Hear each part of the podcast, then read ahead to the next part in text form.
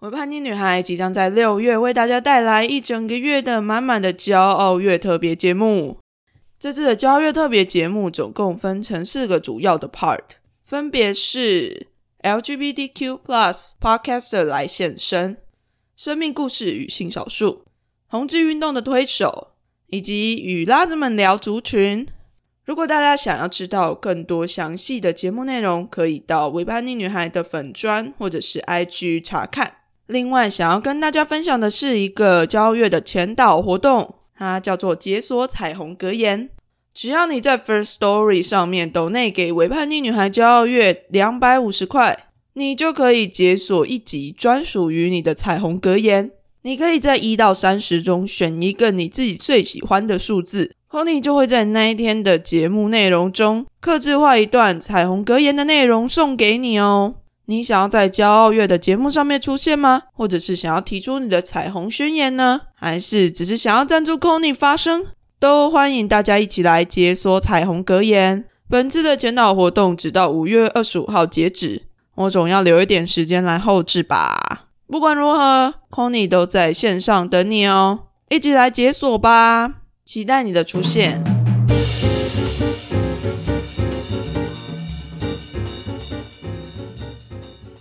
欢迎来到《微叛逆女孩》，我是 Conny。本节目与插画家 CPG 合作。哦耶！又来到了一个月一次的闲聊集，今天就来跟大家闲聊一下我最近的状况好了。从澳洲回来也差不多快一个月了，但是这个月的时间，除了前半部我都在隔离跟自主健康管理之外呢，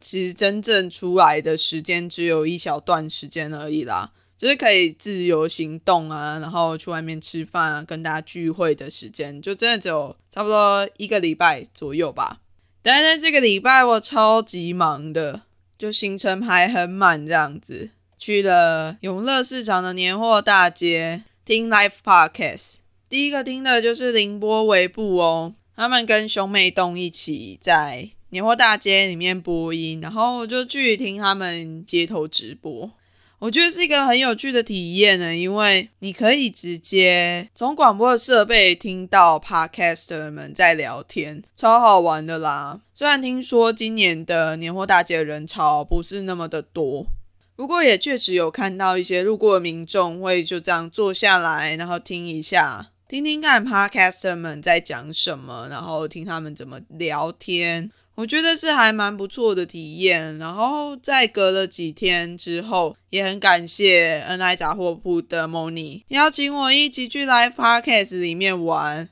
所以我从原本在外面的小小听众，变成了可以进去那个 Live Podcast 的那个小房间里面，真的在里面播音，然后。跟 Moni 还有心理师干杯的宝一起聊天，我们那天聊的话题真的是蛮好笑的。虽然说是在聊过年，但是 我们都在抱怨说，也不能说是抱怨啊，就是在讲我们的故事，是我们其实不是那么爱过年。讲着讲着，我都觉得有点在冒冷汗，因为就这样子把那个我们不是很爱过年的话题把它传送出去，不知道外面的那个大哥大姐听到了会有什么样的感觉。不过，大家如果想要听我们在年货大街的 live podcast 上面聊了些什么，可以锁定 Moni 的频道 NI 杂货铺，它之后会剪辑然后上架，欢迎大家一起去听一听哦。再来，我想要跟大家聊一聊的是适应这件事情。那时候在回来澳洲之前啊，我就有听很多人在说，他们在回来的时候会花很多的时间在重新适应台湾的这个环境。我原本在想说，诶，真的是有那么夸张，需要那么多时间来适应这一切吗？但是我自己回来之后就发现，哦，真的诶，我也是，我自己到现在都还在感觉不太适应当中。我可以这么说啦，就是在澳洲对我来讲，我会感觉它好像是一个很飘、很像在天堂的感觉嘛。但不是说在台湾就是在地狱啦，没有这么可怜，好不好？就是我会觉得我在澳洲的时间比较像是我在度假，真的是在 working holiday 的那个 holiday 的感觉。因为我是带着一个这一段期间是会结束的期待去进行这样子一个 working holiday。所以对我来讲，那一年多快两年的时间在澳洲，好像都很飘诶，就是我心里面的感受是非常的在云端的感受。那时候在澳洲就非常想要回来台湾。可能也是因为有很多的朋友都在台湾，然后我想做的事情也在台湾。这好像是之前我在其他集的 podcast 里面也有聊到，我自己对于台湾这块土地的一种眷恋吧。但是回来了之后呢，我就发现，天哪，好压迫！哦 不是啦，就我回来的时候，现在也感觉到自己面临到了一点适应问题。第一个问题是空间的压缩。相较于澳洲啊，台湾的生活空间确实是小还蛮多的。不管是我在开车啊，或者是在搭大众交通工具的时候，那个空间感跟距离感，还有生活步调的感觉，台湾真的是压迫许多诶，步调很快，然后结账的时候，大家又很喜欢靠得很近，我会觉得好不舒服。你为什么要靠我那么近？你可以离我远一点吗？现在不是防疫期间吗？大家都好像蛮习惯贴在一起的那种感觉，这是我自己回来目前为止还在适应的一件事情。然后开车的时候也是啊，大家的那个车子机车的距离超级近的，近到我都觉得快要贴在一起了。然后台北的交通又蛮糟糕的，就很拥挤啦，大家就是各种抢路，不像在澳洲的时候，大家就是都会非常的礼让行人。在这边，机车跟汽车好凶猛啊，吓死我了，就是蛮可怕的。再来就是我自己目前还在习惯的一些生活是币值的不一样，跟花钱付钱的方式吧。对啊，在澳洲付钱真的很习惯用行动支付，诶，大部分人都是直接拿信用卡出来刷，然后很少有现金交易。但是目前在台湾，好像大部分的状态都还是以现金支付为主要支付方式，所以本来我的空空的钱包现在就被塞满了很多钞票跟零钱，沉甸甸的啊。然后那个币值，我有时候可能在澳洲吃一餐大概二十块澳币吧，然后在台湾刷一刷，就会想说，哎，两百五。怎么感觉刷了很多钱？但事实上，二十块澳币还比两百五十块台币还要再贵。只是在澳洲刷的时候就比较没有那个感觉，但是在台湾的时候就会觉得，哦天啊，付钱付的很有感。可能是薪水的差异也有啦，所以就会觉得，哎，这生活品质跟金钱的消耗速度是有差别的。再来就是，好啦，也没有那么回台湾也没有那么糟糕啦。至少回台湾之后，我在路上到处都可以看到 Seven，尤其是在晚上的时候，还有很多的宵夜店开着，这点我真的是非常的赞赏。不像澳洲，我只要过十点之后，就差不多剩下麦当劳，要不然就是 Hungry Jack 可以吃。台湾真的晚上的时候，到处都还有 Seven 啊、全家啊、盐酥鸡啊、什么面摊啊都有。就觉得能够吃到这些台湾味的小吃真的很幸福，在澳洲吃不到啊，从来都没有像现在那么喜欢吃台湾的东西过。虽然在防疫旅馆的时候就已经陆陆续续的开始吃了，但是当真的可以在餐厅内用的时候，那个感觉是还蛮不一样的啦。Anyway，谢天谢地度过了那十四天的隔离期间，我真的快疯了我第一次发现我是非常需要肢体接触的人，还真多亏了这十四天，要不然我真的以为我自己是一个非常自闭，可以很久很久都不跟人家 social 面对面聊天。但结果我在防疫旅馆差不多在第三天的时候，我就已经开始有种渴望人群的欲望。看起来我也不是那么自闭的嘛。那在我自己自主健康管理结束之后呢，我就开始了紧锣密鼓的跟朋友见面吃饭的行程了。我之前在澳洲的时候啊，认识了非常多台湾的朋友。就有点像是网友的概念啦，跟很多台湾的 podcaster 也是啊。就虽然我们可能有线上录音过，但是根本就没有实际见到人，所以我也是各种见网友。然后还有跟我自己原本的朋友一起约吃饭，就觉得面对面这样一起坐着吃饭的感觉很好诶，就有种陌生又熟悉的感觉。只是我真要说一下，就是当我自己在回到我自己的原生家庭的时候，那感觉还蛮复杂的，不知道为什么有一种窒息感呢。应该是这样说啦，就是我那个时候去澳洲，算是只带了一些东西，非常轻便的行李，还有许多的未知，就直接出发去澳洲展开新的生活。然后在台湾的那一堆东西就全部都放在那里，好像有一种把我自己的过去先搁着，放在台湾保存着，去澳洲发展一个新的自己的那种概念。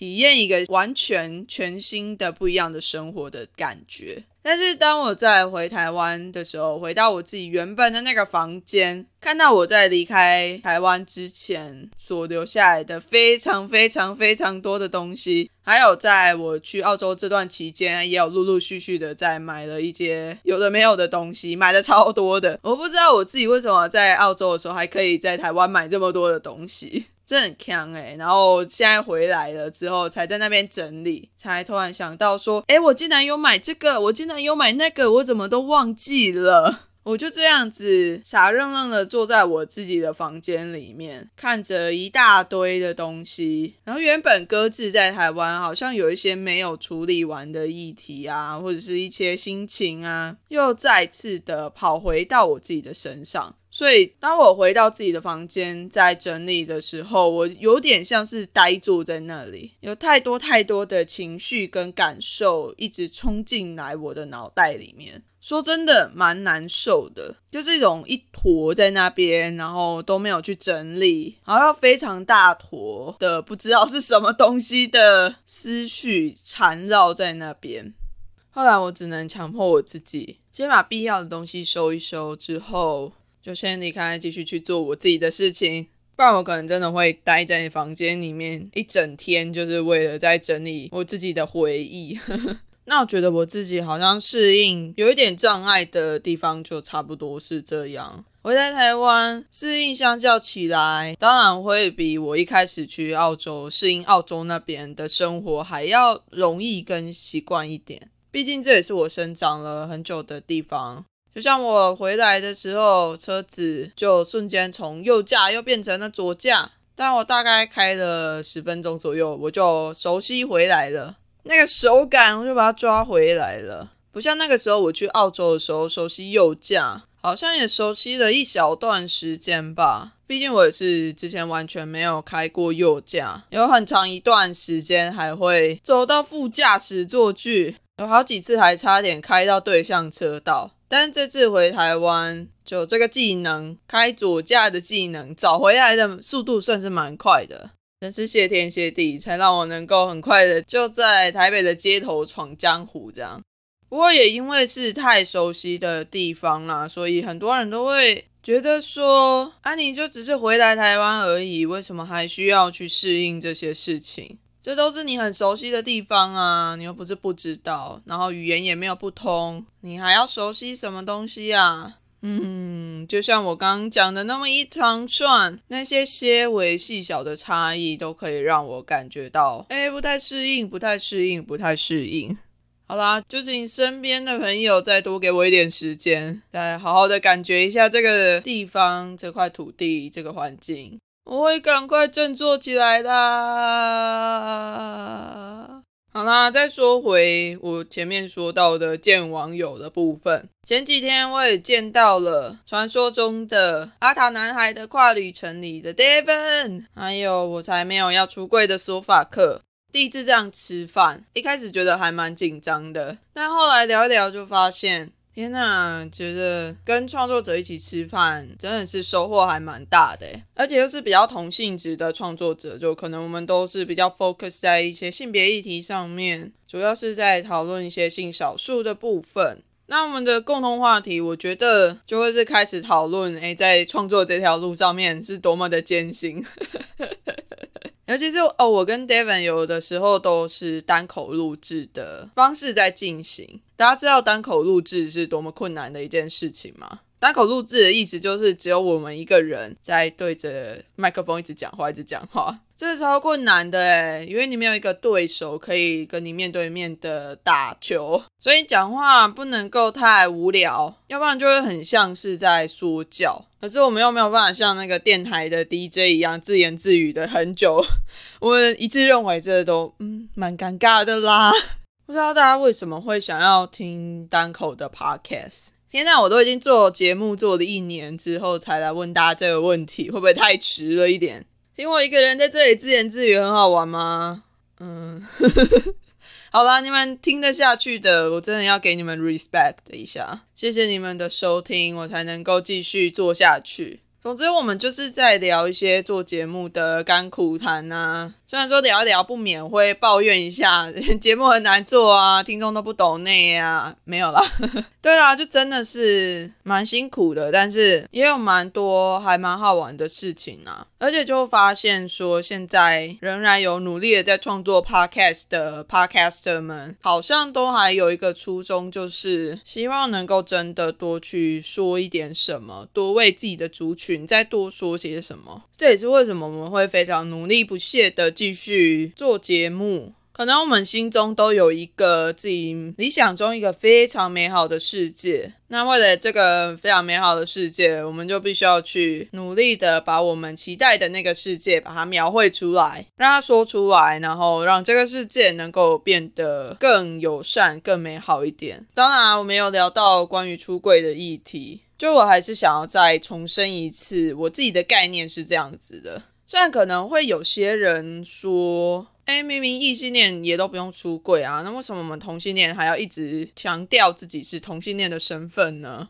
我觉得不需要这么刻意。但是就我自己的想法啦，就 Kony 我自己本人的想法，我会觉得到现在为止，这个世界还没有足够友善到我们都不需要出柜。所以，只要你默不作声，你没有说出来你是同志，那你身边的人不认识你不知道的人，他们就肯定大部分的人都会直接把你当成异性恋。在这样的状态之下，我就会觉得出柜对我来讲是一种社会责任。是对每一个有足够资本能够去出柜、能够勇敢的讨论自己的性倾向啊、性别认同的人们，必须要担起的一种责任。因为这个世界上还有太多太多没有办法出柜的人了啦。如果连我们这些可以不必在柜子里面的人都不愿意站出来，又或者是只是觉得麻烦，然后不想站出来，告诉其他人说：“嘿，我就是性少数，我就是和大部分人性倾向是不一样的。”那这个世界就只会仍然继续在原地踏步，继续的把所有人都认为是同样的人。对我来说啦，沉默就等于是认同这个不去倾听你声音的世界。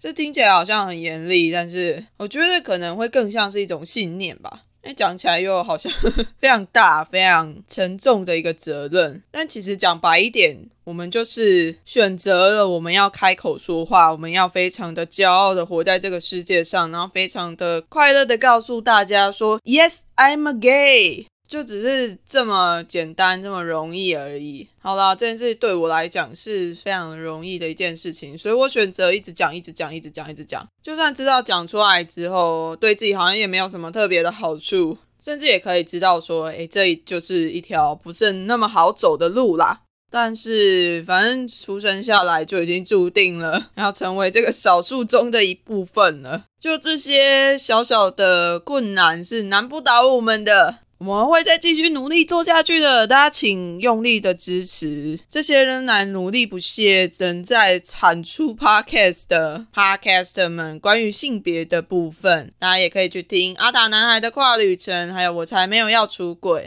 里面有非常非常丰富的故事，还有很多很直率的生命经验，推起来。最后，如果大家喜欢我的节目的话，不要忘记到 Apple Podcast 为我留下五星评价，并且留下正向的留言。也不要忘记追踪维叛逆女孩的节目。那如果你想要有更多跟我交流的机会，也欢迎到维叛逆女孩的 IG 或者是 Facebook 粉丝专业私讯我，跟我聊一聊。那我这一集的 Murmur 就差不多到这边啦。希望我自己的状态能够赶快恢复，也希望台湾的疫情不要再继续恶化下去啦。总之，先祝大家新年快乐，那我们就下一次再见喽，大家拜拜。